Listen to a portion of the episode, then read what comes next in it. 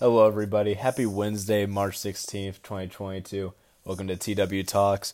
Today I'm going to be doing 5MR. If you haven't listened to that, it's where I review something, usually movies, in like around five minutes, usually under that. Uh, today I'm going to be talking about The Batman. I saw this opening night and I just like keep forgetting to review it, so I figured I'd just like get it out of the way tonight. Uh, I still pretty much like remember what happened, I guess. But I'm not going to be revealing any spoilers in case you haven't seen it yet. But I mean, the majority of people have. Uh, I was super excited for this movie. You know, some like critics and stuff got early screenings to see it, and it started out at like 98 Rotten Tomatoes, and then like 90, 90, 80, 89, 88. It just kept going down. I mean, it's at an 85% score right now. Uh, it's still a good movie just because the score went down. I mean, it was at 94, but I only had like 15 reviews at the time, so it eventually got more reviews. Um, I'll be using RottenTomatoes.com for like the info I get for this. So again, the final score for it, pretty much, I think it's final. Uh, the critics rate it 85%. The audience score gave it 88%. I think both ratings are fair. I mean, it's not like it's the best movie ever made, but it's a pretty good movie. Uh, here's what critics say about it. Uh, a grim, gritty, and gripping super noir, the Batman ranks among the Dark Knight's bleakest and most thrilling, ambitious live action outings. Uh, the audience says it's long, but the Batman looks and sounds great, and its ground take on Gotham is a solid fit for the Caped Crusader. Yeah, it's a long movie. Uh, usually, everyone likes to go and watch movies like super late at night. Uh, I I kind of went like earlier. I saw this opening night on a Thursday.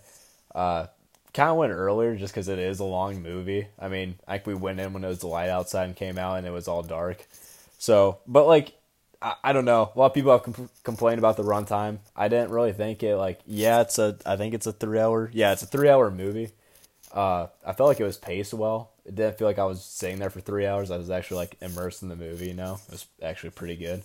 Uh, but yeah, like what the audience said, you know, it's pretty grounded. I mean, you got all the Marvel movies, right, where you're fighting the big CGI aliens at the end of the movie, right?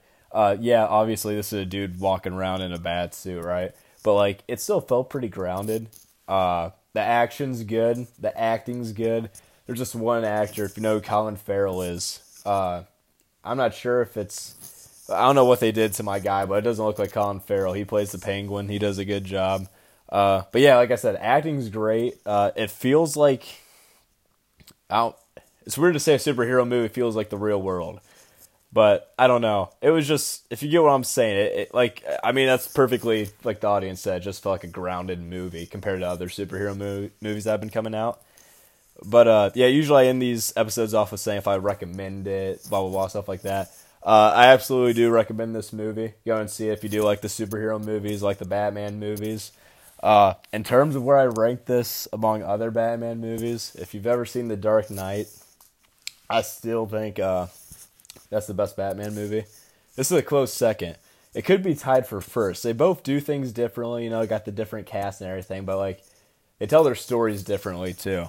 I don't know, and I like I like that this movie tried to do some things different. It's pretty good. Uh, but I'd put this second all time in terms of Batman movies. But yeah, that's pretty much all I gotta say. It's a great movie.